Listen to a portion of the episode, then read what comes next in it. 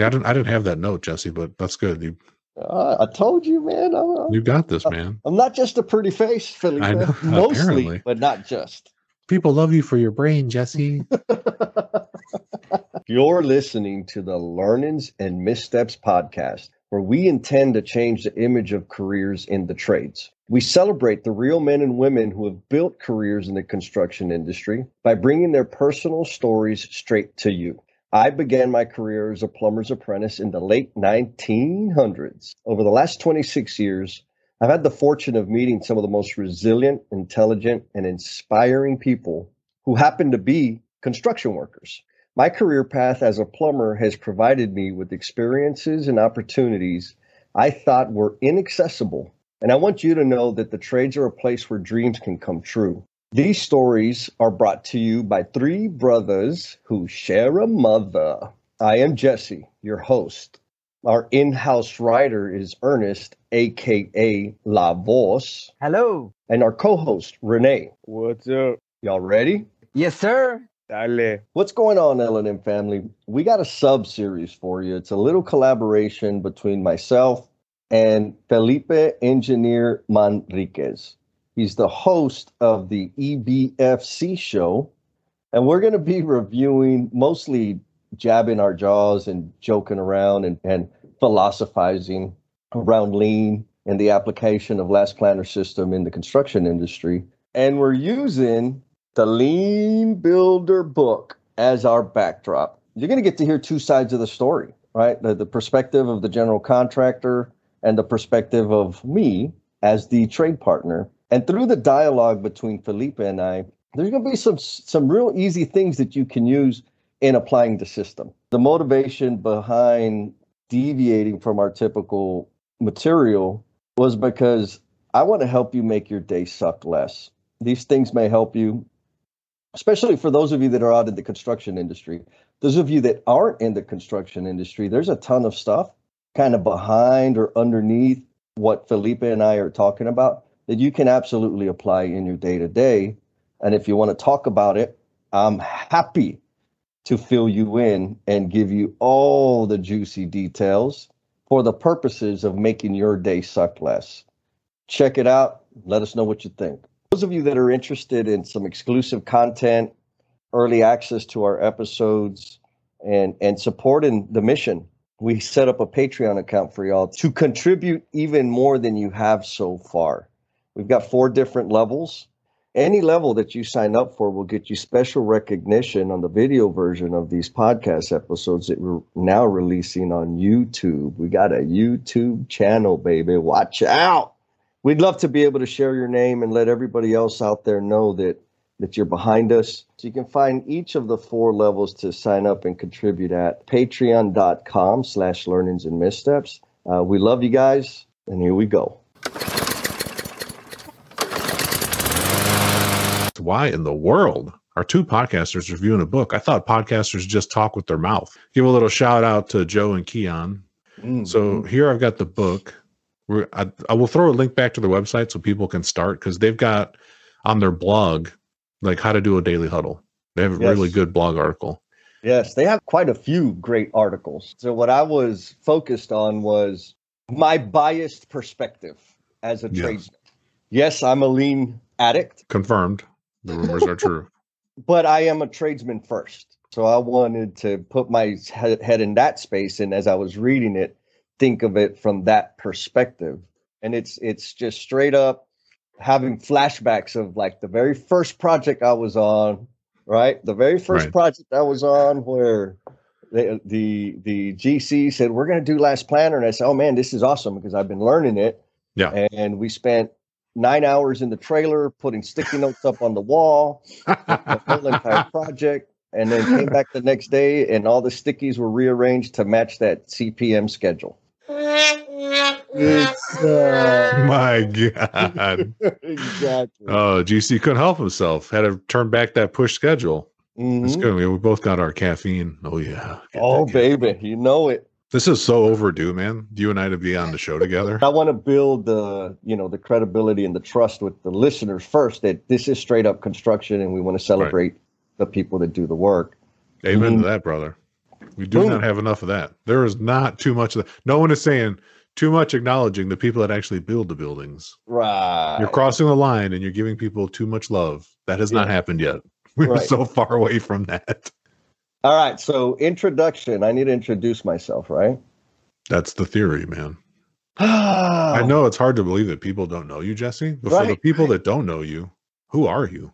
Well, my name is Jesus D. Hernandez. Orale. also, also known as Jesse.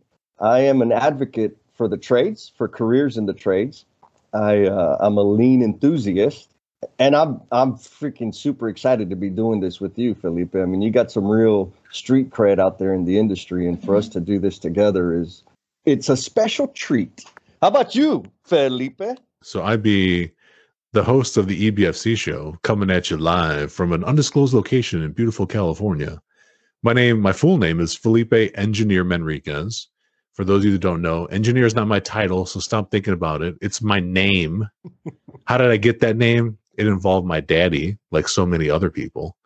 So that's a long story, not for this show. What do I do? I am uh, in charge of the strategy and tactics for lean across a large general contractor organization here in the United States, McCarthy Building Companies by day. And by night, I'm a YouTuber in your face, Noah. That was Hmm. my son. So I'm like, just like every Ah, chance I get. Competition. Uh, not a good YouTuber. took me from July to now to get, you know, one subscriber. Oh, come on. just kidding. just kidding. But yeah, I practice uh, lean construction experiments all over the United States and abroad, helping people around planet Earth Yeah. have not found a place yet where lean cannot benefit and help the people working. So I'm looking for it. And uh, also, I love Scrum. Hello. Shout out to uh, the Scrum framework. And uh, if you want to know more about me, I'm pretty pretty transparent all my social media places. So hit me up on you know in these places. And Jesse and I are going to encourage questions to come, and we're going to answer all of the questions because that's just how we roll, right, Jesse? Tenfold. Did I leave anything out, Jesse? Because I mean, you yes, you you know me. You've known me for a while. What am I leaving out? You're leaving out the almost invisible thread of lean or maybe um, continuous improvement, or even better, improving the work for the worker that that goes through Scrum, right? It oh, goes. Oh, I'm so glad you brought that up. So let me let me show you this newest thing I got, Jesse. It's called Snaps Effects. Okay. So the big two things that you want to do when you're dealing with, you know, where are you going to start with lean? So in in myself, it's on my shirt too, but since you can't see it, There I it use is. my I use my snaps effects to bring it front and center. In order for you to do any of the things that we're going to talk about today, you have to honor the individual, the people, the person. And Mm. respect for people starts with yourself. And Mm. then because you're doing that, you will start to naturally extend it to other people you're working with people in the supply chain, people on your team, people in the trailer, people in the project, people in the office, people in the business unit, people in the organization, Mhm. people on planet Earth. People, we're in a spaceship with no top. The top is wide open and we're hurtling around the sun. Let's be well to each other. Yes. We're all in the, The same place. Galaxy. And then the other part you need, or maybe it happens to you. One of my mentors told me ideas like this are more caught than taught. We're good. we're good. Continuous improvement is the thing that you want to do as we're seeking perfection. Can I get better? Yes. Can I improve being bad? Yes. You can improve anything. So be mindful of what you're choosing to improve. And those two together really set the foundation for how to do lean things, have a lean mindset, be a, a better partner. So glad you asked, Jesse. Let me turn that, let me snap that back off. There, now you don't, you don't have to look in on my shirt now. You got some serious sorcery over there, big dog. So you run your own podcast. I'm following in your footsteps. And how did how did the two of us, podcaster leaners, are you a non-denominational lean practitioner? I'm a Unitarian church lean practitioner. Okay, okay. Everybody's welcome. so what brought us together? Oh, that's I think uh the first time we got together, I was invited by uh, he didn't know it yet, but a mutual friend, Sean. mm. invited me to come do a talk in San Antonio. I think we were in San Antonio. Yeah, we were. We were in San Antonio, and I was doing a little two hour, oh, half day, uh, how to do Scrum. Yep. So it was a half day introduction to Scrum through the Lean Construction Institute Community of Practice. Shout out San Antonio COP. Deuce time and, in the uh, house. And that's one at the time you were still working for a trade partner at the Correct. time that I met you. You were just in transition. You were like you had that you had that smell that you were start to get that GC on you. Yep, and uh yep. then you made the, you were making the shift and you saw me never lose an ounce of energy yep. for what was that? Was it four hours or was it? I, I don't think it was a full day. It was probably a half day session. I mean, I could have go to Earthburger after the session, so it was oh, a morning. Yep. Shout out to Earthburger, San Antonio, delicious. And then we've bounced around and we've seen each other at a bunch of Lean Construction Institute events. And I think uh, I noticed you were probably already knew something about Scrum, so you were, you know, head of the class for sure. You were answering all my questions correctly, and you had good enthusiasm and curiosity. So now here we are, the host of the EBFC show, and the host of Learnings and Missteps podcast. So we're going to talk about a book that really breaks through all the complexity that some of those damn lean guys out there and ladies yep add to the practice of the last planner system specifically and, and i'll say it again just in case anybody missed it it's not that damn hard and it can be as simple as we allow it to be and this book does like a phenomenal job of depicting that. What do you think? Oh, definitely agree. So yeah, the the book like it starts off like a Disney movie. In case you don't know, in the prologue, people get killed off. Right away in the prologue. and I just wanted to so say, you're, you're attached. And you got a relationship now. And I was just like, no. It's like Andrew, no. So yeah, they they started off like a good Disney story where you know, luckily they didn't kill the the mother or the father this time. They killed. So it's a fictional story that tells interweaves like the journey of you know two main characters, Sam and Alan. And already I had Joe on my podcast, and the podcast is out. And I told uh, Joe that it didn't escape me that Alan's last name is a version of my first name. So ah. I feel connected to Alan. But you're totally right, Jesse. There are a lot of people, and like you were describing, when you know we were talking at the beginning of the show, when you first learn Last Planner, a lot of people try to do this like nine hour, and I I know people alive today, Jesse. Today, it's mm-hmm. 2021. Yes, and they think they believe that you need two days in the classroom before you can go do Last Planner system and I completely disagree. 10 4. So, but it depends on who your facilitator and your champion are. I think there are probably some individuals that it takes a couple days to get onboarded. But I think if you've got a good qualified person or you've read, you know, this black, we'll call this the black book, the lean builder. I think if, if someone goes through that, I would 100% already say it right now encourage people to try every single chapter. Whatever's in the chapter, try that. It's going to work. After you read the chapter. Yeah, after you read the right? chapter. Don't yeah. go, don't, don't. You don't need to study and and pontificate yeah. and uh, not analyze. Go practice whatever the hell you get out of the first chapter the first right. time you read it. And Jesse, we we probably we're gonna. Uh oh. Can you still hear me, Jesse? Yes. You did the little uh oh, and I was like. Yeah, you just froze up real quick. Oh, that's because it's Microsoft Teams. I can't say enough bad things about Teams for for recording videos. Just so you know, I've never had this. okay. Yeah, yeah. This is the maybe, first time I've had this many glitches. I maybe your Teams has never had so much of this coming through oh, the screen that it can't even control and contain. It. That's it. what it is. It's the aura emanating from. I'm gonna just blast. I'm blasting through. Yes. Yes. you know, I gotta admit, it's not just you it's me too. that is true. You do have you have quite the essence there. We have to keep the we got to keep the show G rated for you know in case Renee listens to the show. I don't want him to have you know nightmares about right. his big brother and what's going on. so you mentioned Joe. Joe Donarumma is yes. the author. Yep, good friend of mine. He was, and I met Joe at uh, a Congress. He was the Dallas Fort Worth, Texas LCI Congress 2019 chair. Yep. I was telling, I, I think I said it on the show, like, Joe, I didn't even know that you were an author until the last day. Joe and I were sitting, we were sitting yep. next to each other and we are about to do a debrief. And I looked in my my gift bag and I was like, What? I was like, Is this you, Joe? And Joe's like, Yeah, I wrote that book. I was like, You wrote a book? What were you gonna tell me? I was like, We've been on these calls for like yep. a year. Yep. And I don't remember, I must have missed the you know any call where he ever mentioned that he wrote a book. He didn't mention it because I was. Never... That's when I met the two of you because I was. uh Well, you probably don't remember this because I was a horrible committee member. Oh, um, you were um, on that committee. Too? I was on part of the planning committee, and that's when I first saw.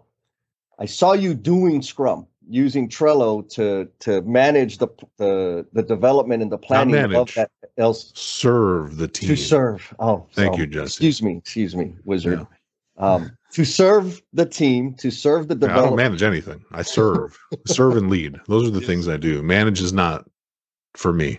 I'm with you, man. I was there. I, I attended a bunch of a bunch of the meetings. I did a little bit of work, but not one time did was it did he ever say, "Hey, I'm working on publishing a book." Right. Uh, none of that until none of until the gift bag came out. Then it was like, "Wow, this dude wrote a book," and yeah. I, you know, I remember thinking like, I I know that there was um, a time crunch for him to get it published to mm-hmm. be released at that Congress, at that LCI Congress. And he never gave any indication that that it was a problem. Nope. Uh, super humble. Super humble. And, Fact. And, and produced an amazing product for a lot of people. So should we dig into the book? Let's do it, baby. Now that we've set the stage. Yeah. I've got my little notes here. I'll just hold up my little notes so people can just can see for a second that I I kind of wrote in there and I got handwriting all over that bad boy. Sorry, Joe, I wrote all over your book. Oh wait, it's my book, so I can do what I want. Well, you know what's awesome? When I was in school, back in high school and middle school, I would get in trouble all the time for writing in books, and now I like get props for it. I was like, hey, I've been doing this all my life. for the kids that are listening to this, it shouldn't be disobey and write in your books, you'll turn out to be just like Jesse. No, watch out. The kids may like that, the parents may not. yeah. I say you kick it off, Jesse, because you got the fancy red headphones. And I just want to give a shout out before we start. Some of the things that people might not know is that that Joe is a co-author. Keon is the other author, and the two of them together, they wanted to provide, like Jesse was saying, an easily understood lean construction resource for everybody, especially leaders in the field. So specifically, Joe is the superintendent. Keon is the an executive executive leader. Sorry, Keon, I don't remember your exact title. We'll have to we'll title you out in the show notes. Well, he's uh, an author for sure. He's an author. I mean, we know fact, guaranteed. I can see his name on the book. He's either the CEO, the COO. He's a C executive suite and he's got a great beard. And they they wrote this because, like Jesse, like you were saying, some of the people like really make this stuff complicated, and there's not a good field focused resource out there. Chapter one. All right, so I'm going to show you the depths of my philosophical eye. Yeah, and please. So there in the very first page, they're talking about you know the size of the project and and the relationship it has to Sam and his new job and like mm-hmm. all of this buildup. And for me, you know, what I'm getting out of that is this thing that we do. We'll attach our sense of self or our ego to all of these external things. And in many cases, that can be problematic. Right. And as a as a former plumber, trade partner, it comes across quite often when the general contractors team members, whomever they are, you know, whatever level they're playing at, that they have this attachment to something that keeps them from interacting in a vulnerable way. Yes. That's a fact. about that? Yeah, that, that opening intro, you're totally right. You jumped over. I want to just go back to the first paragraph, only just to note that I underlined with the super thick, you know, seven underline marks Ooh. that he's drinking coffee. you didn't accept that one, did you, Jesse? And yeah, I was like, no. was, I was like, something's probably wrong that he's taken a long swig of coffee, you know, right to to get it started. I mean, hypocrite alert. I'm drinking a long swig, swig of coffee right now. and so it just says a lot about the, you know, the health and the state of mind. And you got to get caffeinated. I was going to go a little bit deep on you too, Jesse. I'm glad Come you on. went there first. And then you're totally right. When we talk about the things that we're on, especially, uh, I've been to a lot of project team engagements and how people introduce themselves either enables that connection or it prevents vulnerability, like you said. And I think 9.9999 times out of 10, it's let's prevent that connection. I'll even tell people when we're doing introductions, don't say your title. Just give us your first name and your main responsibility. Just so people can know like, you know, what are they in charge of or what are they what are they trying to achieve? Like if I hear what your responsibility is, that's way more important and meaningful for me and the rest of the team than to hear you have a title and there there are times where I go a week and don't even say what my title is, yep. partly because it's obnoxiously weird. Yes, I'm with you. right? I, am right there. Not not. I'm not with you in that your title's obnoxiously weird. Oh, I thought you were. I was like, no, no, but mine as well. Right, like. Yeah. My title's my title. It's something in in the bureaucracy of, of payroll and, and companies. Right. But it doesn't define me. It does a poor no. job of explaining or de- or or highlighting that I'm actually a human being, just like everybody else. Fact. Human. Fact. Like I'm looking at this paragraph now that you mentioned the second paragraph, mm-hmm. and the word superintendent and senior superintendent. Like even in a single paragraph, we have hierarchy here. That is fascinating, Jesse. Man, you yes. are you are special. Watch out, baby. Watch yeah. out. But it's in there, right? We carry yeah. that with us. Uh, and just so people to to know, like you're paying attention at home and you're going to read or not read the book. So we've got Sam is the hero of this story. He's the young, brand new, fresh superintendent, recently promoted uh, from A soup to soup. But he's, he's spent some time. Read the prologue to hear why and how he got promoted there. We won't give the prologue away, Joe. So you won't no. give to all of it away. Oh, we forgot to do the spoiler alert, Jesse. We're going to probably spoil the plot of the book. probably. Maybe. Yeah. And then uh, Alan Felipe, or Alan Phillips, as they say in these pages, mm-hmm. mm-hmm. he is the uh, the senior superintendent at the same company, and and Sam's mentor. So here here I am again, being very sensitive again as a trade partner.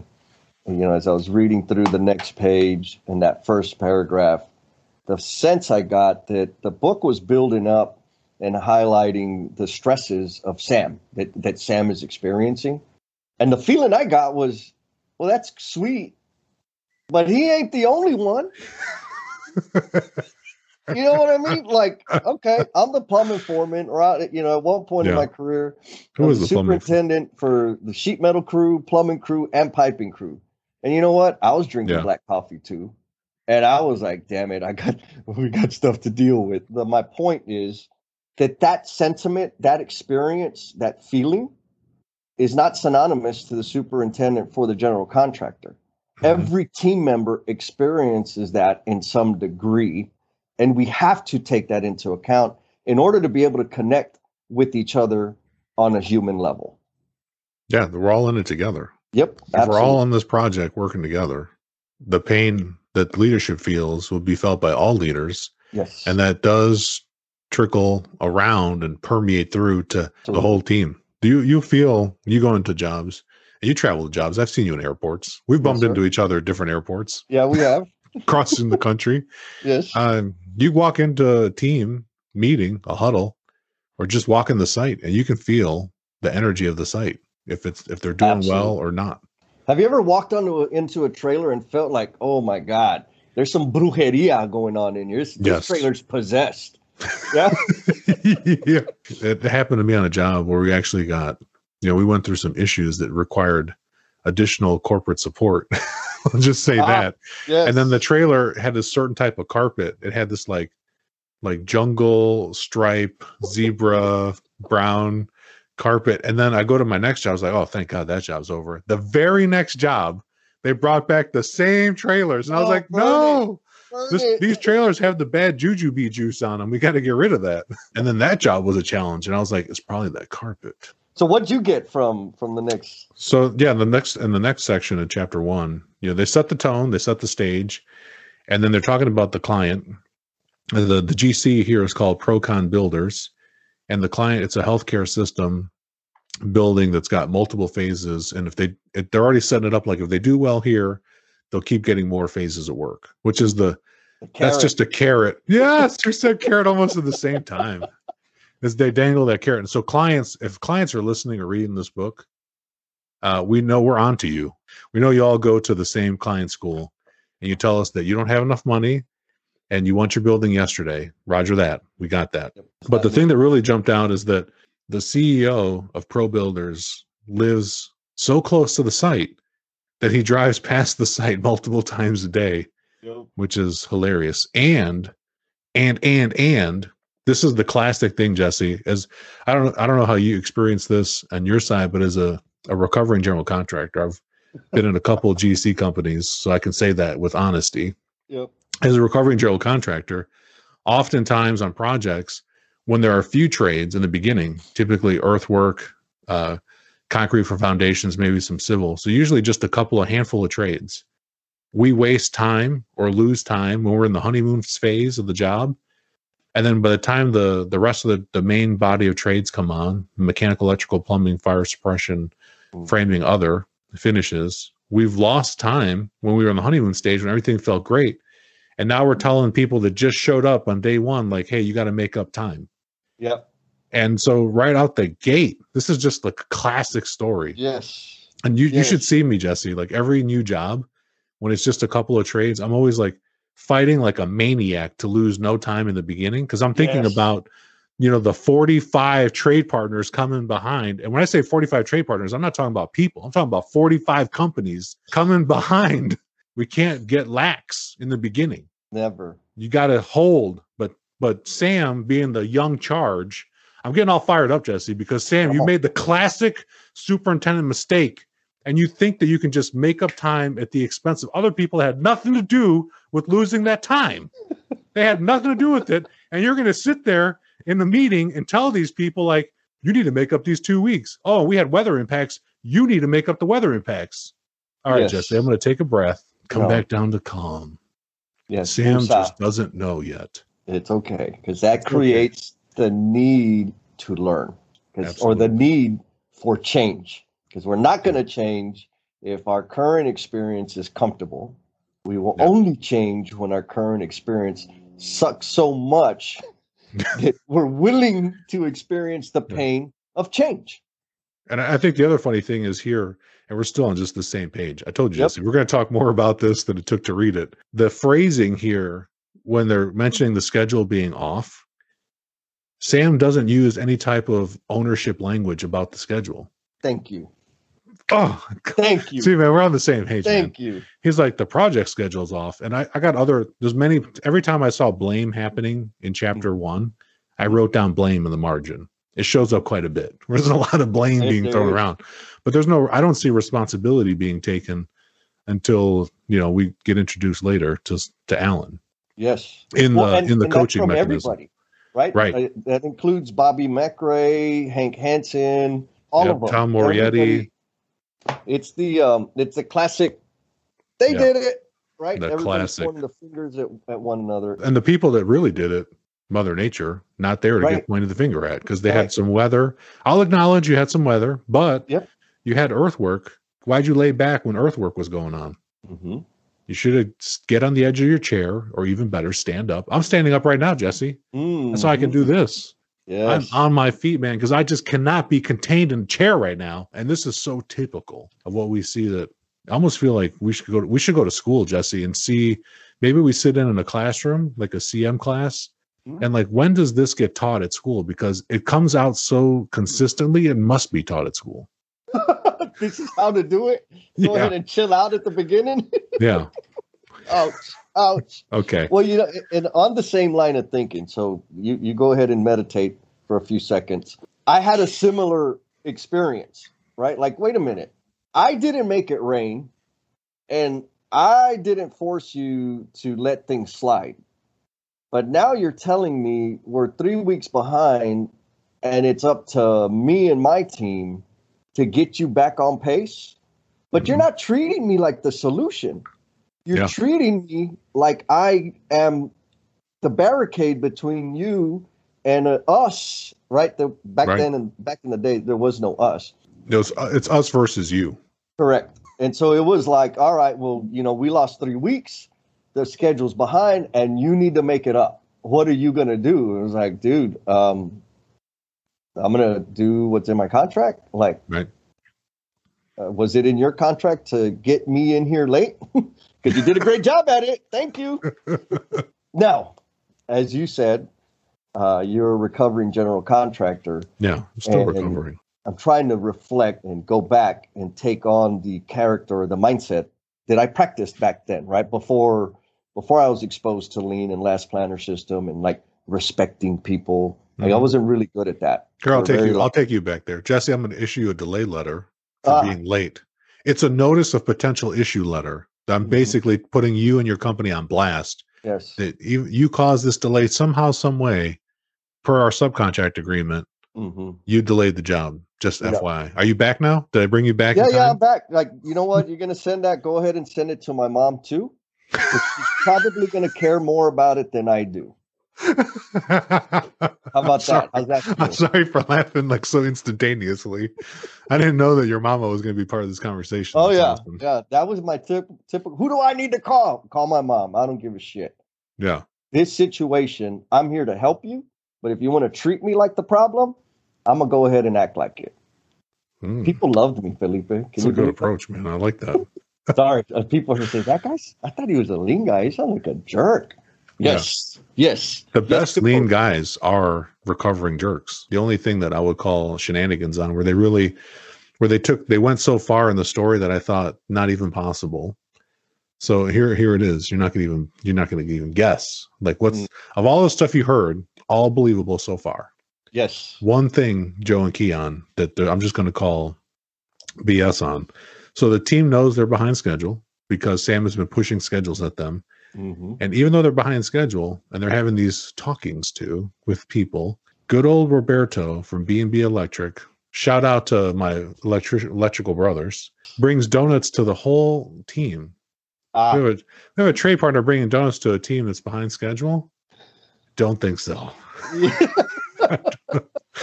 That's where now I have seen many times where teams have shifted to using last planner system hmm and then suddenly the trade partners do actually buy even croissants they'll even go Mhm. all the way to croissant they'll jump Yeah. right over donut Yes. and if you're really lucky depending on where you are in the country they'll get a cronut which Mm. is really tasty but you, jesse you and i should not be eating cronuts just fyi Ah, no, no. I ran. I got my run in this morning, and I need to practice discipline. So, well, look, I have a habit of jumping too far. So you, you i'll pull you have- back if you jump too far I'll, I'll, I'll drag you back Yeah, and so that's another um, exhibit, Exhibit A, of my trade partner, former trade partner mentality. If I saw open ground, concrete slab, as soon as they took down reshoring, Yeah. I flooded the job with pipe and duct before it needed to be there.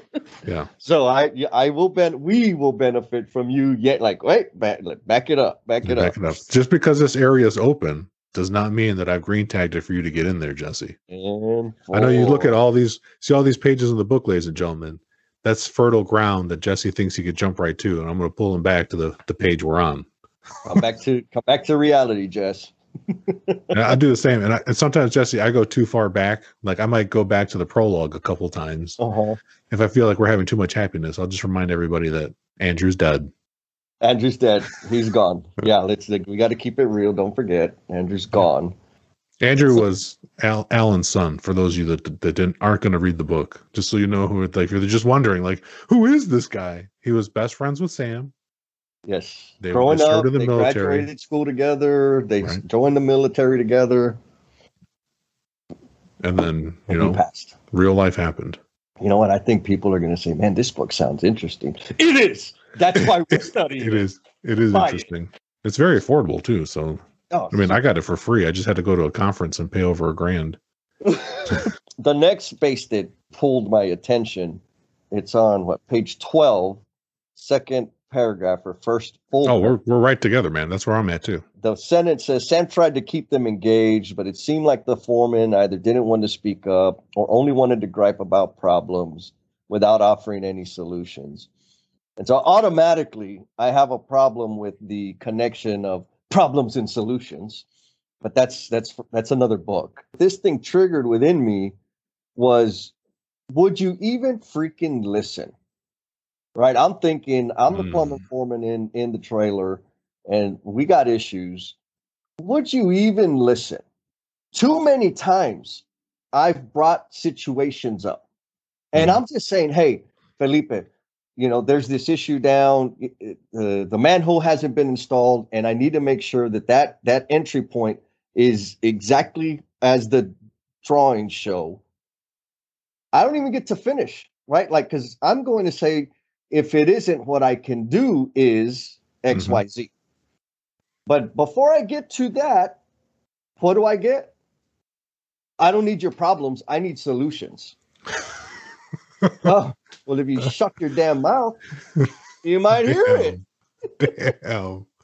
Sorry, sorry. But No, it's so good. And it's like, and I'm, I'm- as you were talking that, I was like, I was flashing with you to that situation. I'm thinking, you're talking to the superintendent of a site.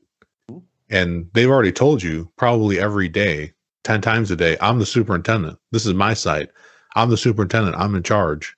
Mhm. Why aren't they leading and making, enabling your work? oh, flashback. Yeah. You know what my my favorite accusation was? I'd have a general contractor come up to me or a member of the general contractor team and say, "You know what the problem is here? Problem is leadership." And I would smile and say, "I agree a hundred percent." And so, if, in case in case the listeners didn't get yeah. it, the GC is supposed to be the leader. But they're accusing you of They're not leading. I'm not leading. Yeah, Yeah. thank you for that. And I, I, I can't think of a time where I've been on a site and I've been on sites for over 20 years, so I'm old and crusty. I don't I can't think of a time where I ever felt like a trade partner or back in the day when I go back to the old days where a subcontractor was not effectively leading their crews. I never saw crews in a in a company running over each other or hurting each other. And I and I know I, I've got some friends that work in the trades and they tell me these amazing stories about inter-trade competition like among a single company there'll be crews engaging in you know non-ideal tactics with each other Yep. but i've i've just not seen it yet Right. so i'm sure it's out there but i haven't seen it but that that leadership problem jesse is definitely have heard it said by many a gc Now, I will say the industry has come a long way uh, uh, in terms of leadership capability. I, I can remember back when 95, first job site I walked on, and it was cussing, screaming, threats, hard hats throwing, like it was a contentious environment. And it has evolved quite a bit. So, well fast forward you a decade when i was on the site middle 2000s tables being thrown hard hats being thrown still Yes. so it depends where you are yeah, depends on what Depends country you're on. Yep. Yeah, so maybe where you were, it evolved Yes. a little faster. Where I was, it was still a decade behind you. Another thing I wanted to show here was that uh, he's basically going over this and then complaining about the trade partner foreman. He just drug everybody through an hour and a half freaking meeting. Yes. An hour and a half. And And he's like, complaining about production. Complaining about production, trying to cajole people into just doing what? What are the number what's the number one tool a superintendent goes to when they're behind schedule, Jesse? Supplement your manpower. Supplement your manpower. Jesse, you go to Star. the head of the class. Get more bodies here. Oh, you're just behind because you don't have enough people. Let's just jump over the fact that there's no flow on the site. Yes. Let's jump over the fact that nothing's ready as you've scheduled it on your beautiful tricolored Gantt chart that says that I'm supposed to, this is critical. If this is critical, why can't I just get it? Why can't I get at it? And it's add more people and do more waste faster. Yeah. It's like not explaining to young Jesse, the Mhm. plumber, why he shouldn't just put all that pipe up in this area just Right. because it looks open and available that's Yes. anti-flow Absolutely. So, what was the next area that caught the next the thing that caught me next is after the meeting's over so he's just been in a meeting for an hour and a half with Mhm. all the trades running this uh, mob i think it's an mob right jesse Yes. medical office building and not even being out of the meeting for half an hour his phone's blowing up Oh God. Yes. Now, I've been with a lot of superintendents over the years, that's one of the that's one of the things that I look at when I'm with them. How many times does their phone ring during the course of being together? And I find that the more it rings, the more behind schedule they are. There's a correlation there, Sure, right? The less it rings, the more ahead or on schedule they are. It's a nice touch, Joe. I see what you're doing there. Oh yeah, so, they did a good job of presenting that dynamic. Like, Yeah. man, we just had a damn meeting. We just talked about it, which is likely he did most of the talking, Absolutely. and then all the questions come after that. yep. Because right. people didn't have a chance to speak up. right. He they got lectured for an hour and a half is more likely what had happened. Correct. And then the the next interesting thing on the just the bottom paragraph of this page, when they mentioned that Alan, his uh, is like a father figure to him, but his mentor, G, a senior superintendent of the same company. Um, what jumped out at me is that he's been doing it for 32 years. So you got a you got a brand new kid. We'll just call him a kid. He's a Yep. man, but he's like a kid.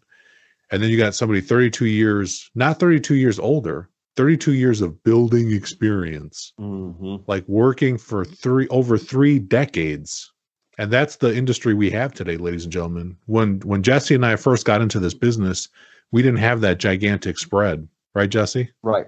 and today in the 2020s we do have now multiple generations i think joe even said on the interview with him on my show a shameless plug the ebfc show joe Donarumma, check it out joe said we have five generations working on project sites all over the us and abroad Mm. the same is happening in other parts of the world as well what jumped out at you What I appreciated about that transition was that Sam was open to receiving a different idea.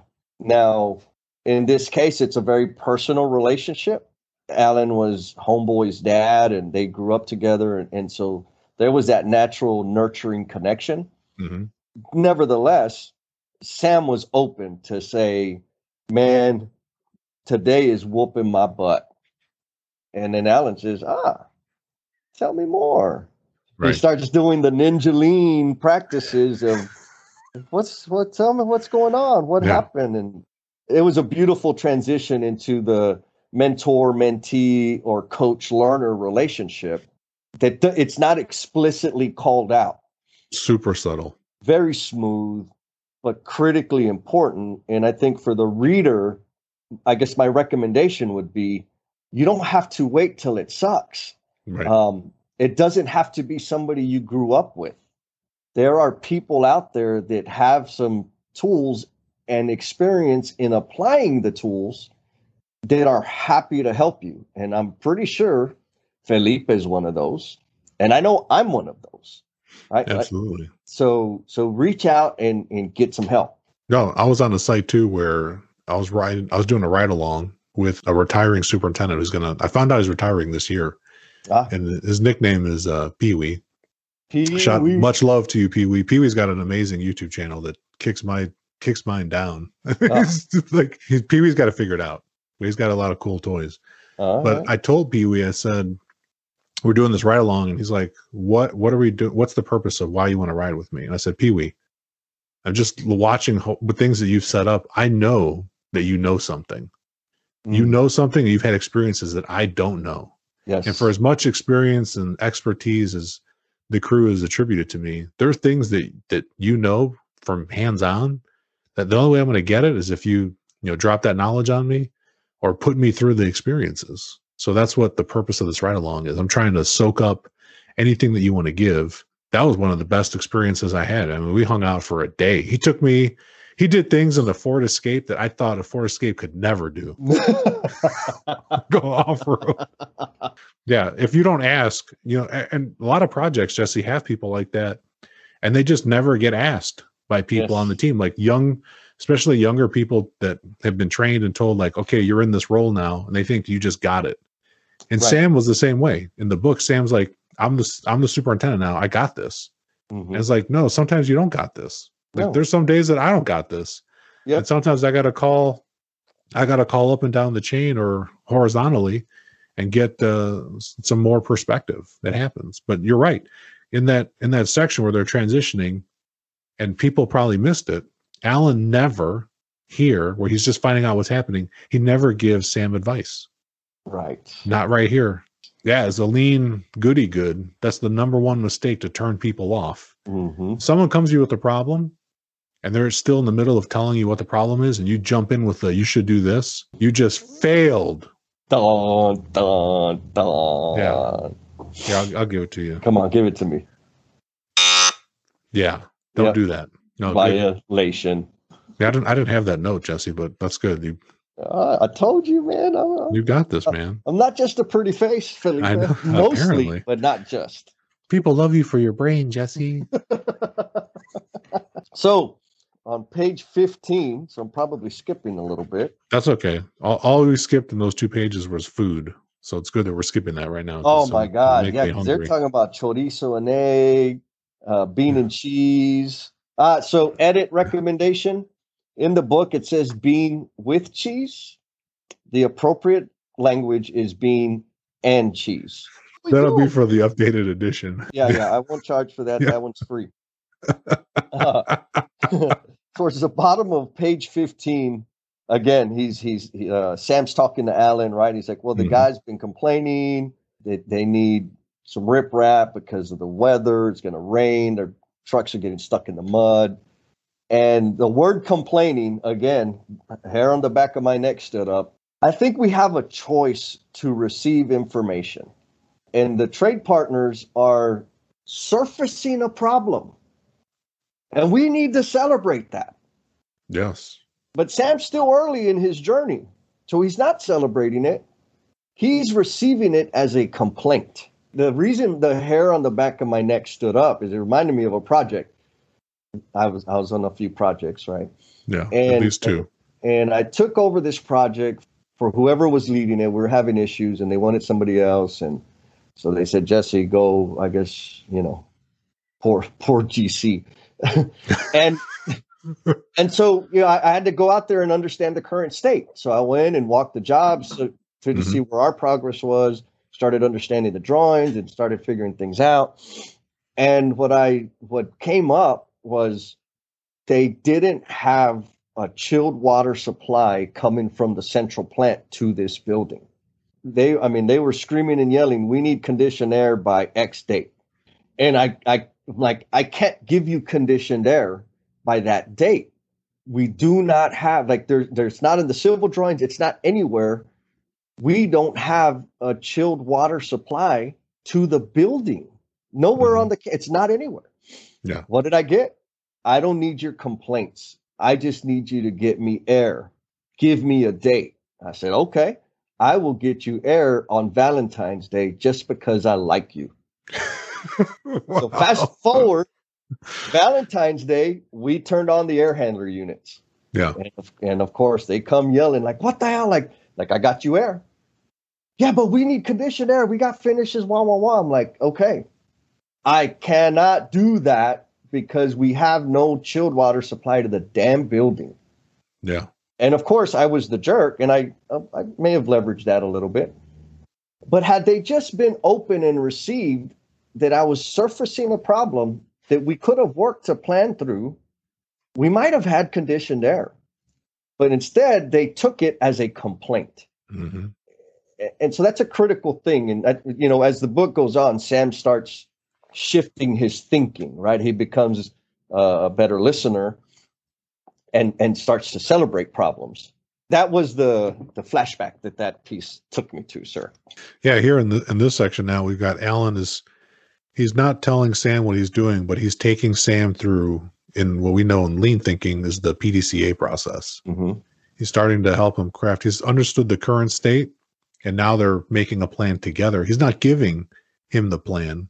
Right. He's saying, "You've you've said this thing about the schedule and this complaining thing a couple times. Would you be open to trying this so that it would help you raise these up?" And he's telling him that getting the the trade partners to talk and complain is actually a good thing. You didn't know that. And, and then here on the next page, we go to page uh, 16. Now that he's given him a solution to try and experiment with the trade partners, the very top of the next page, Sam blames the architect for why they're behind.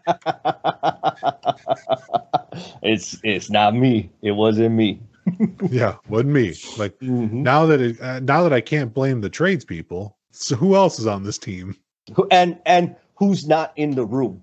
Yes, You ever noticed that, Felipe? this is interesting how that happens. What what's the problem here? Let's do the five who's. and, and the last, the fifth who is going to be the people that we didn't invite, the people that are not in the room. Is that coincidental? I don't think it's coincidental. I One of the mean- one of the weird things that I bring to project teams is this idea that it's our project and we are responsible. There's no one else outside of here that's going to solve our problems. Superman is not coming. The Mm. Avengers are not going to show up. Like we got this. All we need we put our heads together. We got this. We're responsible. We control the site and together we're going to make it happen. And that includes people that are supporting the site like people from the design team, people from the owner side. They're included in that. We got this. We. Yes. We. That is the operative word. Have you have you met that person yet that built the whole entire building and executed every scope all by themselves? Not yet. That I I, I Have hear you? a lot of people say I did that job. I built that. Yeah. Um Can, I, can I- we say I was a part of it? ah I that, Can I that say prob- Can Yeah. I say I'm a part? I, I contributed to that. I was involved with that. Yeah. Yeah. I, I served on that project. There you go. hmm Love the served. In the next section, after Sam drops the it's the architect's fault, his mentor, Alan, just eats silently and waits. He creates that space for waiting. That's a what we call a weak signal back to Sam that I heard you, but I'm not going to acknowledge that nonsense that just came out of your mouth. Did you And- hear you? Right. I heard you, but did you hear you? Yeah, just let, let that little space be there, sink in. And then he goes right back to blaming our favorite trade of all, Infinity Plumbing. Damn. Hey, man, I- you know. Did you get triggered when he did that on this page? I, no. I made a note here to say just get Jesse riled up on why the plumber just can't keep up. It just says right here, plumber cannot keep up because they didn't adequately staff their crew. that may have elicited a response if I wasn't desensitized to it always being the plumber's fault. Always the plumber's fault. Right? It rained. There's water on the floor. It was the plumber. There's no way it was the rain. It- there's no, No way. way. it was the waterproofing. There was no way it was the roofer. It's water. It was the plumber. It could have been the fire suppression because they're they're never on site. Ouch. That's not nice. We got to be nice. They are Okay. there. Eventually, we let them come. You know what I think it is? Why it's always the plumber's fault. It's like hidden envy.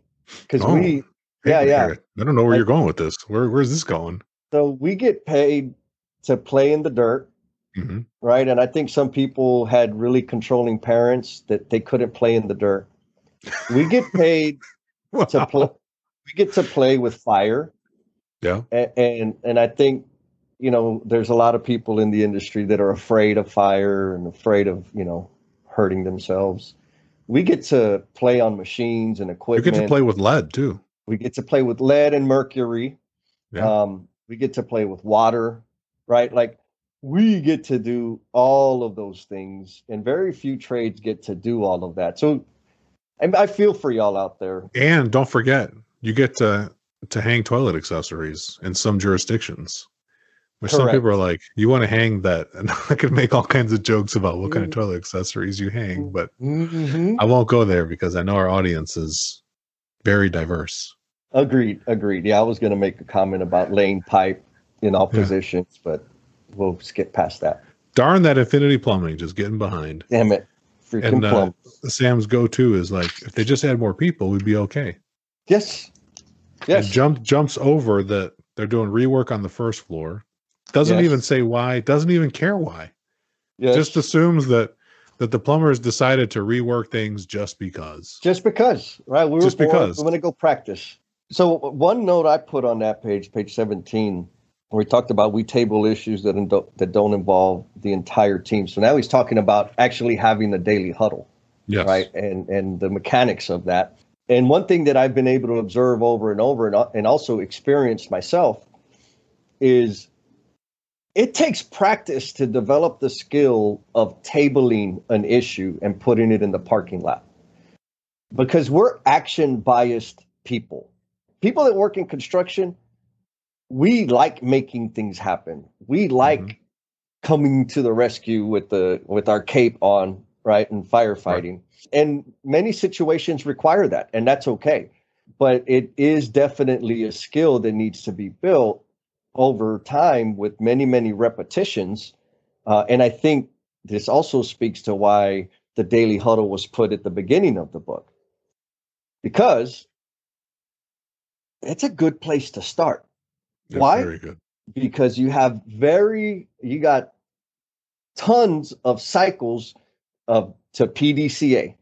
Test right. it, test it, improve it, test it, test it, improve it, test it. Like every single day is an opportunity to evaluate it, improve it, and and and deploy the improvement for the next day.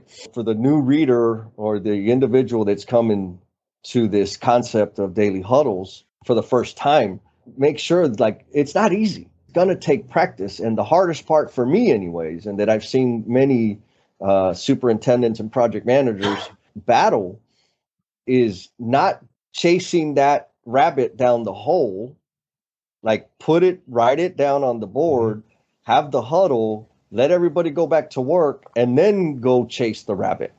I've not seen that done successfully well.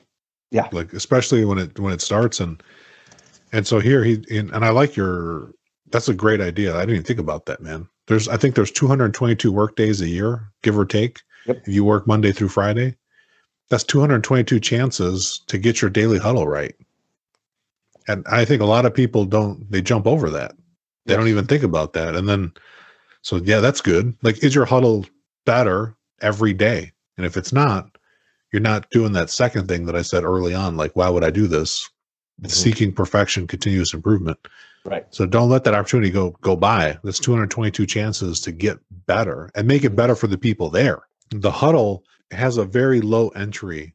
Like there's it almost doesn't take anything to start a daily huddle all you got to do is just agree like hey right before coffee or at coffee or after coffee depends on where you are coffee break is like sacred so maybe you say like at 9 15 10 15 7 7 30 you know pick a good time that makes sense for your crew.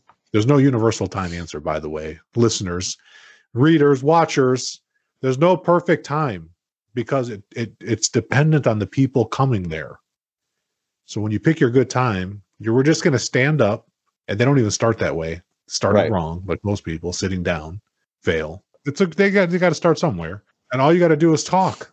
So it's like really easy to start.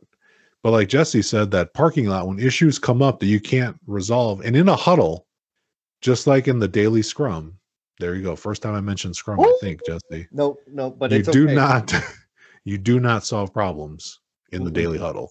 The daily huddle, the main purpose, why it exists it is there to help improve communication flow. That's why we need it. And I didn't see that jump out in the book. Uh, Keon and Joe, um, maybe it's in the, we'll get to the back. We're taking this book on in, in order.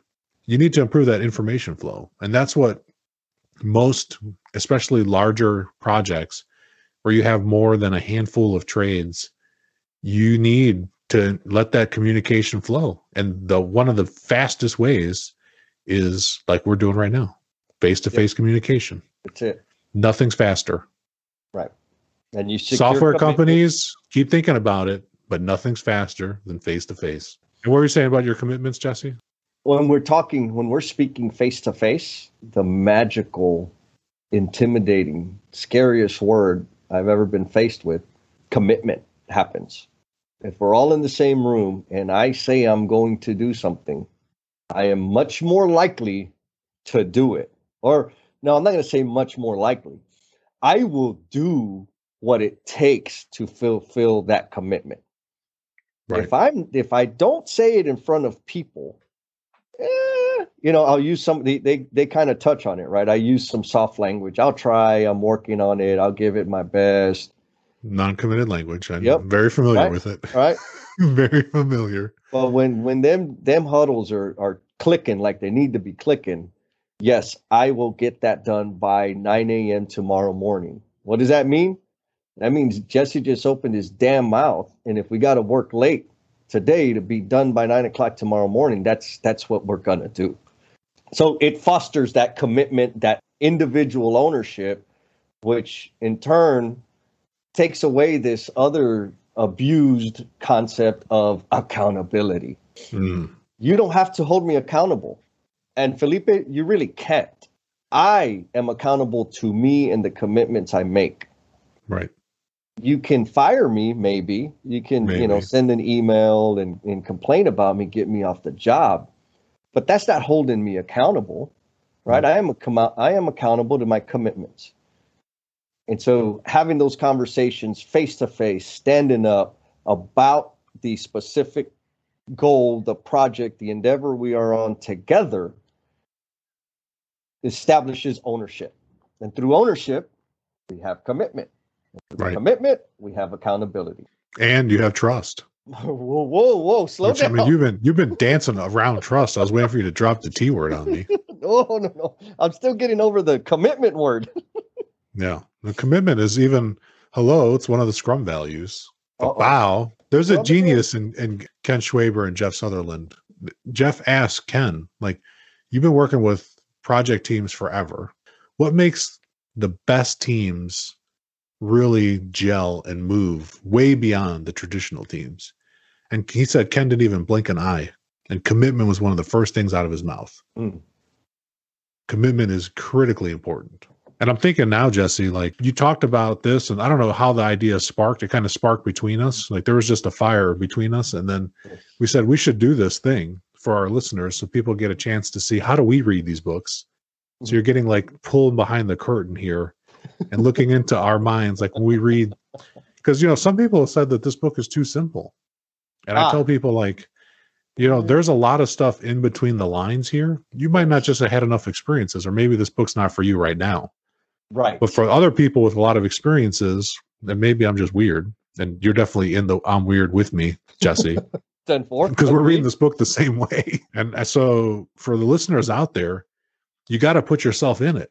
Get in the story. And that's what I really love about this book is that it's a story yes about you know Sam and Alan and their experiences and that's for me what makes really brings these concepts to life cuz I could give you a checklist with like eight bullet points to start a daily stand up mm-hmm. or a huddle. Mm-hmm. That's not going to get you there.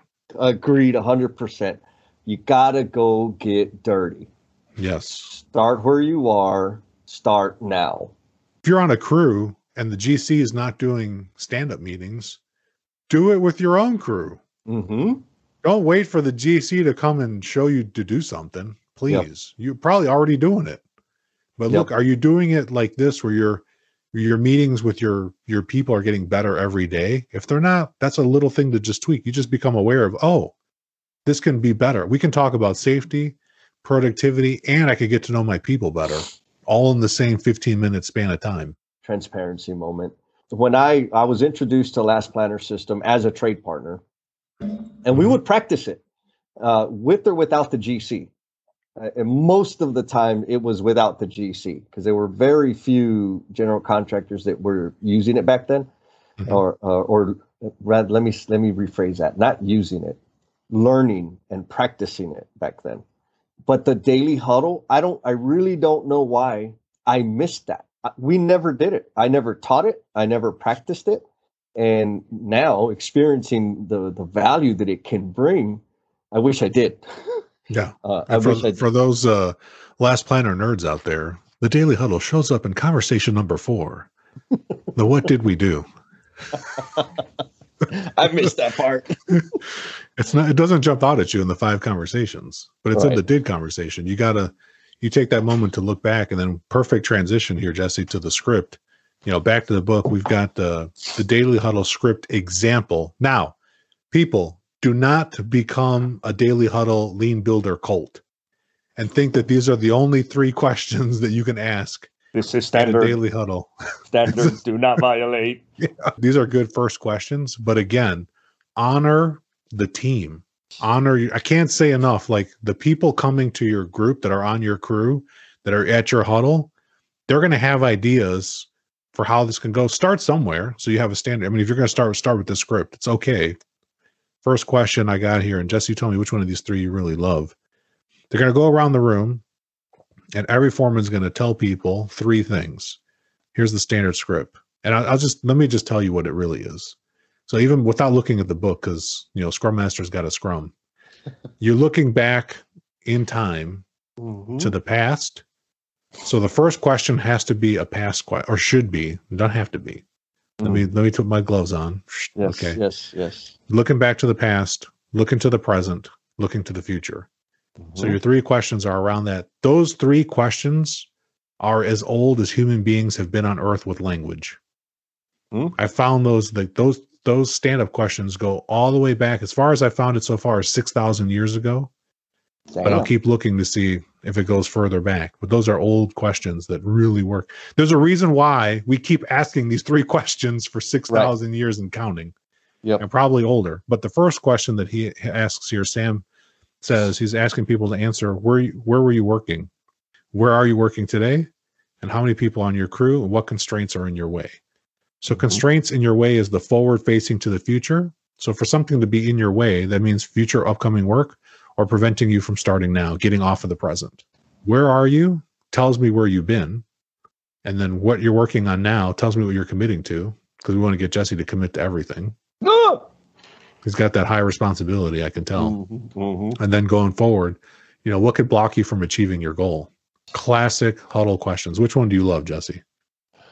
My favorite one is the constraint question, right? What is Okay. what is blocking you? And you know, it took me a while to to for my understanding of constraint to to develop to where it is now because before I looked at it as a binary situation. It was either going to keep me from completing or not. Uh, my understanding now is it's not keeping me. It's more intense than that. It's anything that would cause me to deviate from my original plan. Meaning, I may still be able to finish, but it's going to take me longer. I may st- be able to finish, but I'm not going to start when I wanted to. That's a constraint. Anything that Yeah. is going to or impact the plan is a constraint. And it's my favorite question because now uh, when I share that with the group, we can all attack it together right? I mean, I've seen some beautiful situations where a trade partner will bring up a situation like, man, I know I need to do that, but my PM called the forklift off yesterday and, and we're going to have to manhandle that up the stairwell. So it's going to be later today. And then the other, you know, the brick mason says, hey, bro, I got you, man. Meet me after lunch. Let's hook up and I'll fly that stuff up there for you. Like Mm. when that kind of thing happens, it's like, oh, I'm Yeah, so happy. Like, it's awesome. Like it's Yeah. beautiful. Like we're a team all of a sudden. Yeah. Uh, and so that that that's that's my favorite question, right? Where where where was I? What am I working on? That's good because that's where my brain is always. But what do I really need help with? Man, I need some help with them damn constraints. Right. And I've heard this question so many times. How do you get trade partner buy-in? You ever heard that question? All the time. And I and I tell people like I don't want to be a, a jackass, Yep. but I don't have that problem. right. I was like, I've never had the, and I wrote it. It comes up. I think it comes up in the next chapter Ah, that we're not going to get to today because this has No, just been too much fun. but the uh, yeah. the uh, that how do you get people to buy in? It's exactly how Alan got Sam to buy into this experiment. yes. He offered help. Yes. That's how you get buy-in. So if Yes.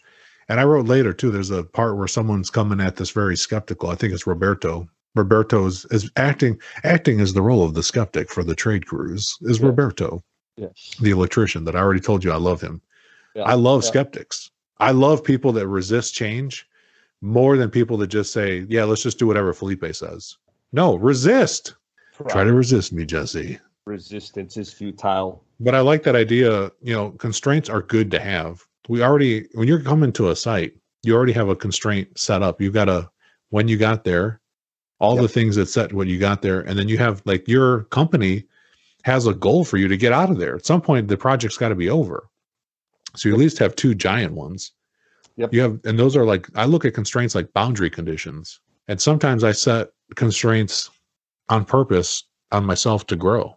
Like I'll make something harder on purpose so I can just see like can I overcome these conditions or not. But Yeah. don't do that to your tradespeople. Don't do that on projects. The, the work's hard enough. Right, right. Yeah, Well, but- uh, you know, I've heard you talk uh, on one of your one of your episodes. uh, It was with one of the Scrum and Agile practitioners. How constraints unlock creativity, and and on projects that I've seen that have like a postage stamp footprint where there's no laydown area, there's no storage. Man, those projects do a pretty good job of of supply chain management and just in time delivery. The projects Amazing. that got acres and acres, they got all kinds of garbage, and it's the same team. It's not a judgment. That's a confession for me. If the more, the fewer the constraints, the more relaxed I am. The Mhm. more constraints, the more creative and intentional I am about approaching things. Yeah, if you're on a giant greenfield site, it's almost impossible to convince the team to do just in time delivery. Even though it's going to cost you, you're going to blow every single code you have, no matter what trade you are. yes, You think you have all the area in the world to do it.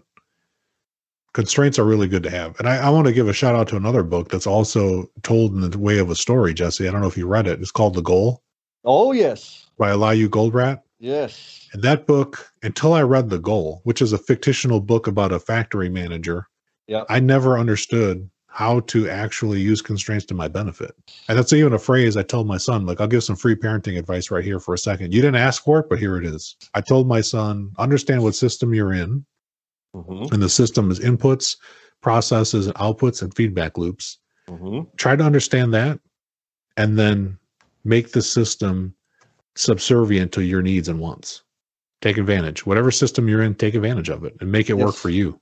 yes. And the same it. with constraints. Exploit this. Thank you, Jesse. That's the word I was spacing on. I'll take another swig of my black coffee. get that. Take it. Take, Exploit the system. That's what we learn in theory of constraints. yes, Elihu Goldratt taught people through a story the five steps to maximize constraints and exploit them for your benefit of creating flow. 10 4. And so back to how do you get trade partner buy-in? This is my answer. And Oh, you got to answer. Jesse, how do you get trade partner buy in? oh, thank you for asking, Felipe. It's two things. Remove constraints and make sure your team is fully bought in first. Hmm. Right? Because I I get that question from general contractor teams. How do we get buy-in? How do we get buy-in? Number one, first thing, and you you'll have significant success if all you do is eliminate constraints. Because when you eliminate constraints, what do we achieve? flow. You flow. Yeah, you enable the work to flow. Right. It's beautiful. But I, I'm going to disagree with you, Jesse, and it's about Good. time we disagree. Yes, come on. I don't need the entire team to be to believe in something for it to work. Agreed. Uh, eventually, they can definitely you can definitely have actors in your project that sabotage you, hundred percent, Yes. And you you got to deal with that with open eyes Yes. and and just be mindful of what it is. But if you talk to people, and that's why I love the skeptics, love you skeptics, all you people hating on a book, a story book to tell you about lean, welcome. You're listening to the show. We already got you. We got you. Yep. You you don't even know. you listen done. this far. We already You're got done. you. got- You already. I Fish know you- on, baby. I'm going to check your uh, Amazon cart, and I know you already ordered the lean builder. Yes. And Jesse and I get no money from Joe and Keon, just FYI. We're just doing this for fun because this is just too much fun. Yeah. But I would say, like, you don't need everybody, but you need the influencer. Absolutely. And every project team, every general contractor, everybody is not the influencer. Right. And even within the trade, everybody in that trade is not the influencer, but every trade, every general contractor has one. So find out who that person is and work with them so they can understand like, do we even need last planner? Does the does the client care about getting this building on time? Sometimes they don't. I know it's hard to believe, Yep. Jesse, but sometimes they have other things that are more important than getting it done. And they'll happily pay you to take longer. So I've been on one of those, and it blew my mind because I It's did weird, not isn't it? understand. Yeah, like what do you mean eight more months? Those are what- so what weird. I know. world are you from? But they Um, exist because I have so many people, especially you know people in project controls, which is an oxymoron, and, and scheduling, and they'll tell you like schedule is the most important thing, and I was like, it's almost not. It's almost never the most important thing. And for me, the most important thing, is. yeah, for litigation, absolutely. And that's the first thing that any decent forensic scheduler, Jesse, that's a thing. Look that up. You, you too, boys and girls listening to the show, if you're wondering how can I join the construction industry, you can join as a forensic scheduler.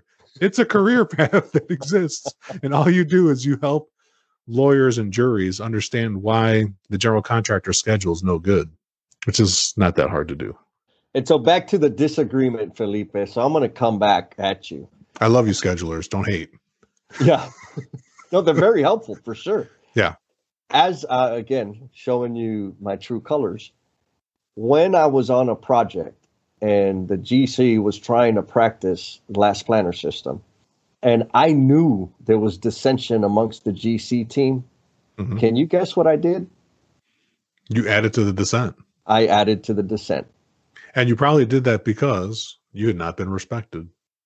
Oh, yeah. I mean, I got plenty of excuses, but the fact is, I knew they weren't all buying in, and they the the GC team specifically, the same organization.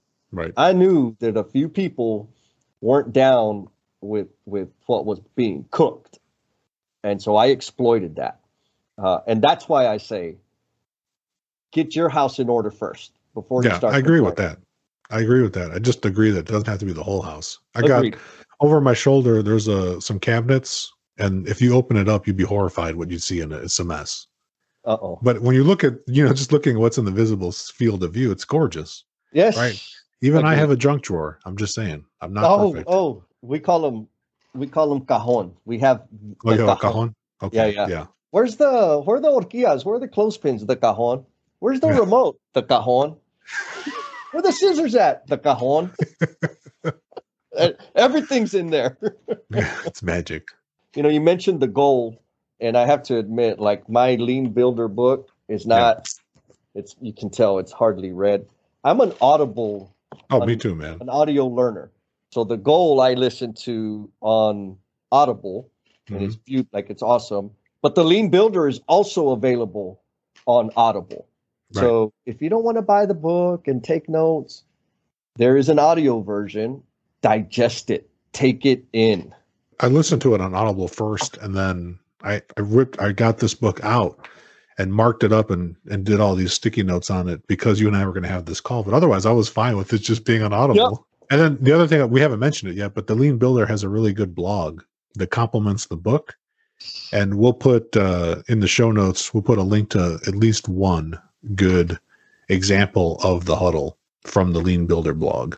Mm, I like it. Special I, link. I shamelessly might have written something for the Lean Builder blog at least once. it may have been about daily huddles. I don't think it was about daily huddles, but ah, okay, okay. I don't think we have enough time to go into chapter two today. What do you think? I don't think so either. But we didn't finish chapter. We didn't finish this chapter yet. I got a couple more things. Oh. You got you got something to run to, or can I just hold you? Can I hold you for a little bit more? Let's go. Come on. So one of the things that we talked about getting that buy-in idea, I wrote here on page 19, Mm-hmm. asking for help Oh, from the GC, from from Sam, the GC superintendent, to the tradespeople. Alan showed him by by modeling it. He used the Bobby, who Alan had a relationship with from prior jobs, and just to show Sam, because Sam was like, Sam was like, "There's no way this huddle's going to work." Alan's like, "Oh, Bobby just was coming in as they were finishing yet another round of burritos. I think they've eaten like seven times in this one chapter." yes. he he models what a huddle could look like with Bobby. Yeah, Bobby's running framing, and uh, he asks for help, and Bobby responds, "Yeah, I'll help you." And he answers his questions, and they try it. And Sam sees how it works, and he's just like, "Whoa!" Like Alan sees, like it's starting to happen. Sam's starting to turn his thinking. Bobby surfaces a problem, and they go through that dialogue, like you said. Constraints are good to have and they work through that. Now they're outside of what a daily huddle is, but now they're solving that problem. But he's Yep. not ignoring what Bobby said. He's not telling him more people, it's your fault or give me a solution. And they actually come together. And then that takes us to, you know, there's a beautiful picture. I'll just show my book. Three of them all together. yeah. Yep. Look yep. how close they are. That's before COVID for sure. Pre COVID, no mask. Yep. No mask, open drink. Why is Bobby so fat? He did say he liked to eat a lot. Yeah, he likes the food. No judgment, Bobby. I still got baby fat myself. that takes us to the now we're almost to the end of the chapter. Well, and there's another thing there, right? You touched on it. This book will serve coaches as well as learners. Right? But you just got to Right. have that keen eye. Then you're you keep pointing it out, Felipe. Alan says finds an he presents an idea, right? Yes. After listening to Sam, hearing Sam's getting a deeper understanding of what Sam's experience is, and figures out like, oh, you want to do something about it. You're not just complaining. Mhm. What do you think about trying X? Yeah, okay, I'll try it. Asking for permission. And then finds a, a venue to test the concept that just got introduced. As a coach, like that's happening. In, it's not written out that way in the book, but that's Right. happening And in all them continuous improvement coaches, lean coaches, whatever. That style is powerful. You know, as we go through the book, Alan does a fantastic job of coaching in a very respectful, humble, and meaningful manner. You nailed it, man. So, coaches out there listening, the worst kind of help you can give is unsolicited help. Mm-hmm. Sometimes people just want to complain and vent, and there's Yes. a, there's definitely a time for that. But if you're a coach, you want to minimize that because there's only so many hours in the day. Oh yeah. Yeah, so that was that was really good. I think the the next thing on page 21 that I just wanted to flag as they started to try as they were going to try the daily huddle for the first time, one of the things that that they highlight Sam doing with the crew is he sets the expectations. And this is where I absolutely love Mm. constraints because they they set the boundary conditions like I said before. And when you set the new expectation, now everyone knows what success looks like. You've heard me say this in my in my trainings, Jesse. Let me show you what success looks like Yes. so you can see it. And now and then I say I check, I look, did Jesse was he on his phone just now or is he paying attention? And I'm just checking to make sure that we're communication was effective. Right. And then once you know what success looks like, then let's demonstrate that success. Yep. And then let's encourage more of that success. Yep. Because we, as the leader, we're at least a half a step ahead. At follow. least. At Mhm. least a half a step, sometimes more. Come with us to this new land where it's actually fun to come to work every day.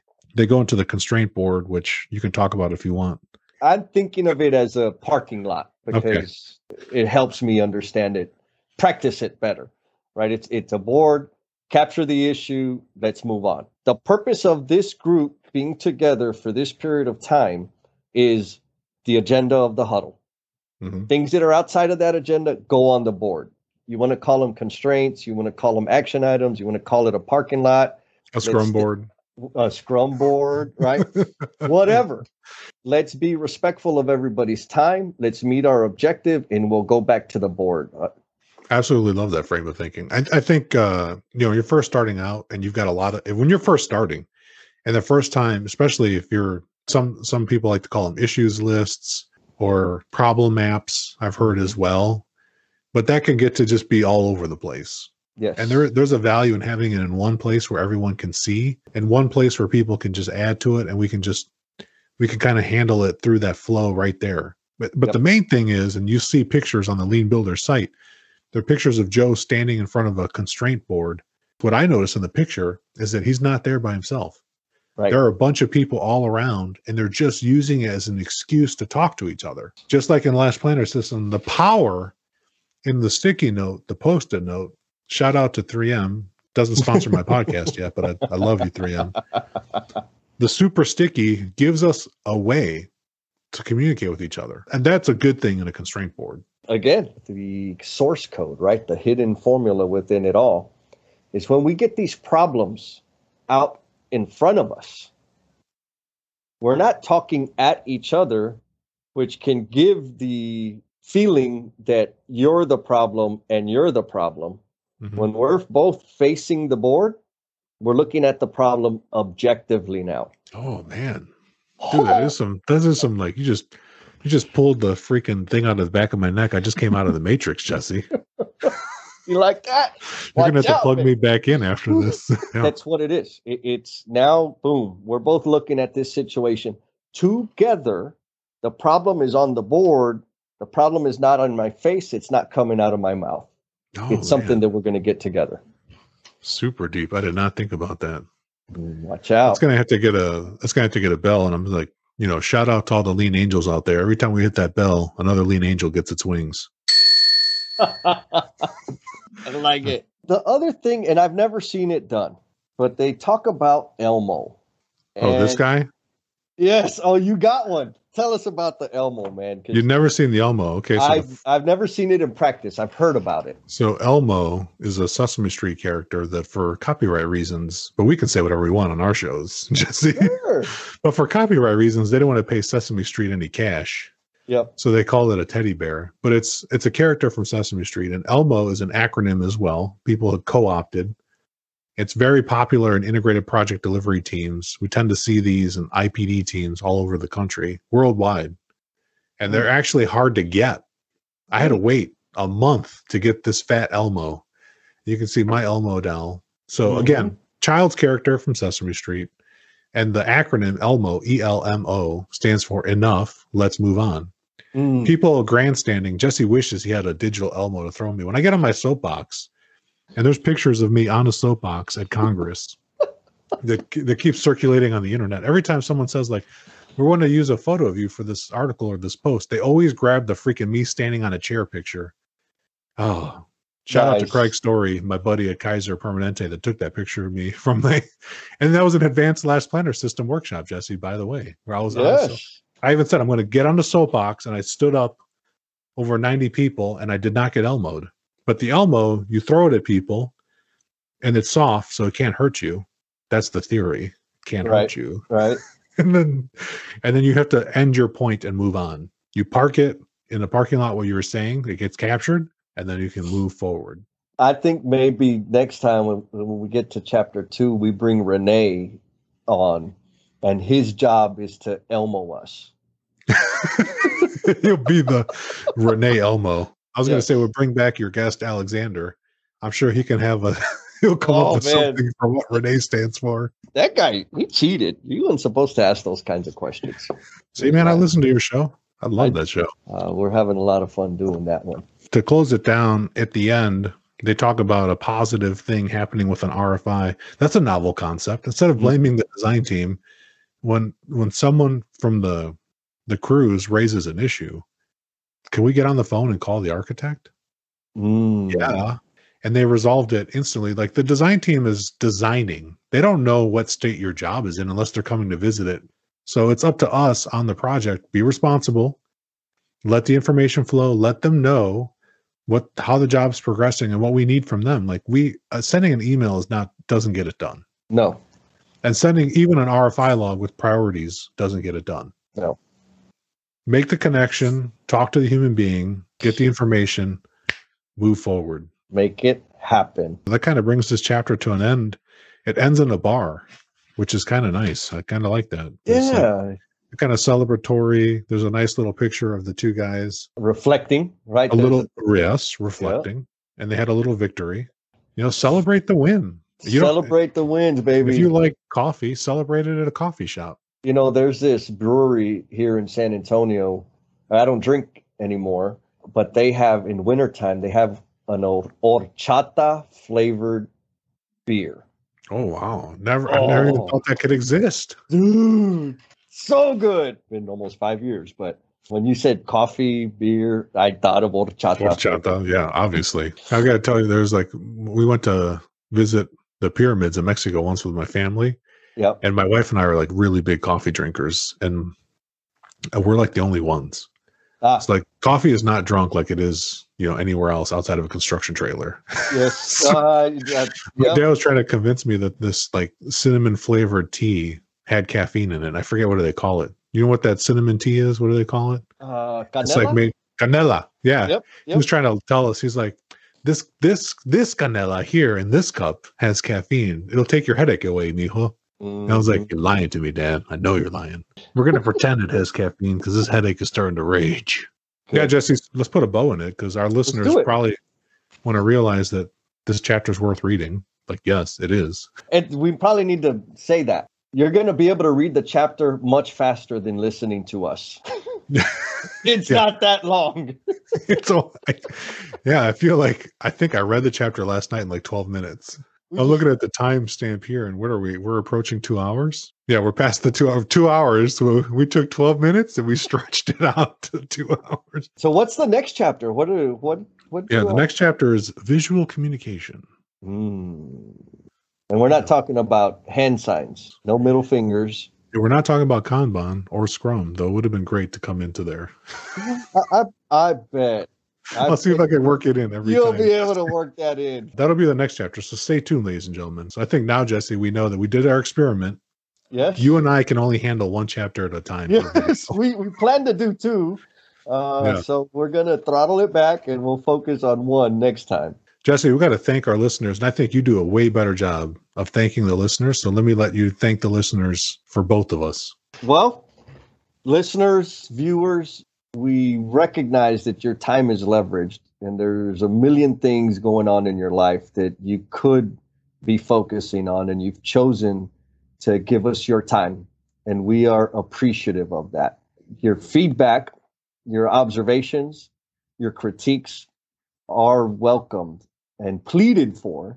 We want to make sure that we're responsible with your time and and we can be more responsible with it when you tell us exactly what it is you'd like for us to do. If you want to hear some country music on the background, you want to hear some tejano, um, whatever, give us your feedback. We'll definitely take it into consideration. But thank you for for being gracious with your time. And then if you want to get where to put those comments and feedback, for me, these are all the places you can get me on Twitter, LinkedIn, Instagram, or at the ebfcshow.com. With the app, you can make comments. But I'll tell you, like, I'm most responsive to LinkedIn. Mm-hmm. That's the best place to to holler at me on LinkedIn, and I pretty much accept anybody that comes with a question. So Oh yeah. come with an open mind, and let's get let's keep the conversation going. LinkedIn is my preferred platform. I have not set up a Twitter yet. Uh, I've got it on the board to start right after March 22nd because that is the six month milestone of the Learnings and Missteps podcast. Yeah. What's up, baby? So LinkedIn, got the Instagram account, got the Facebook account, got the YouTube account. I'm learning all kinds of stuff with all this damn social media. It's awesome to be able to interact with with the people. Uh, so hit us up again, like like Felipe said. Send us a comment, give us a like, follow, all of those things that we're supposed to do or that would benefit us, right? Like It, it encourages us to do more of this. It So is, you like So- this, we need some little encouragement. Just Yeah, a little yeah. Because I would, You- Jesse and I can tell you that no one in our family gives a damn. that we do this. yes. well, my brothers do. yeah, I- your brothers do. Yeah, your brothers do. But outside of Jesse's brothers, everybody else is like, so what? Oh, okay. Wow. Uh, do you still get excited when you get a new request, like connection request or friend or like or comment? Of course I do. Dude, it's like Man, it's I bad. got, a, I got a good one. I should I should give a shout out to uh I got a shout I got to give a shout out to Brent. So Brent is in I think he's in Maryland. He sent me a note on LinkedIn last night and said, "Long time fan of the show." And I'm like, "Long time fan? This show's only been around since July of last year." I was like, "Is Brent, you've been with me since show 1, man. Thank you, Brent." And he, he gave me some love and and some feedback on the show that uh he's got his whole team, he's on an IPD team they're Ah. now inspired to start using Scrum in the design phase. You know, so look at that, Jesse. Twice I'm bringing Scrum up in the last three minutes. Yes, So yes. Shout out to Brent. Give me that love on LinkedIn. Thank you, Brent. And he actually works for an owner. He's uh, working in an owners group. All right. So love love the owners getting inspired with bringing some of these fun things to life on their jobs. All you got to if you're an owner, just ask them to do it, and Yeah. they'll do it. Doesn't even They'll matter what's in the contract. They'll just Yep. do it. They'll do They'll it just do it. for sure. If it makes things better, definitely you should do it. Help everybody out. We can end the projects as friends. You can leave a project with more friends. Um, exactly. You got a lot of friends, man. When I met Jesse, just before, I'm not just going to embarrass him for a second. We had this big giant room. This was before COVID. We're doing the Scrum training, and Jesse's sitting, and I noticed that anywhere Jesse sat, there were people surrounding him. He had like this entourage of people sitting with him. And I was telling the other, our friend Brian Winningham, I was like, Brian, does this always like happen with where, where you take Jesse? And he just started laughing. He's like, he's a really friendly guy. you had like all these people around you. Like he sat in the second row, and then he had all these people in his row, and he went to the third row after the break, and then everyone was back there. Wherever you went, man, people followed you, Jesse. So I've been paying attention the whole time, man. Thank you. I now use my powers for good. I thought you just use your powers to get under Renee's skin, which I oh, love. Oh yeah, yeah. No, that I still use that. Man, you are one dedicated listener, sticking with us all the way through to the very, very end. Please know that this podcast dies without you. And we invite you to share how the episode's impacting you, along with your thoughts, questions, and suggestions. You've been gracious with your time, so we added social media links in the show notes to make it super easy for you to connect with us. Be kind to yourself, stay cool, and we'll talk at you next time.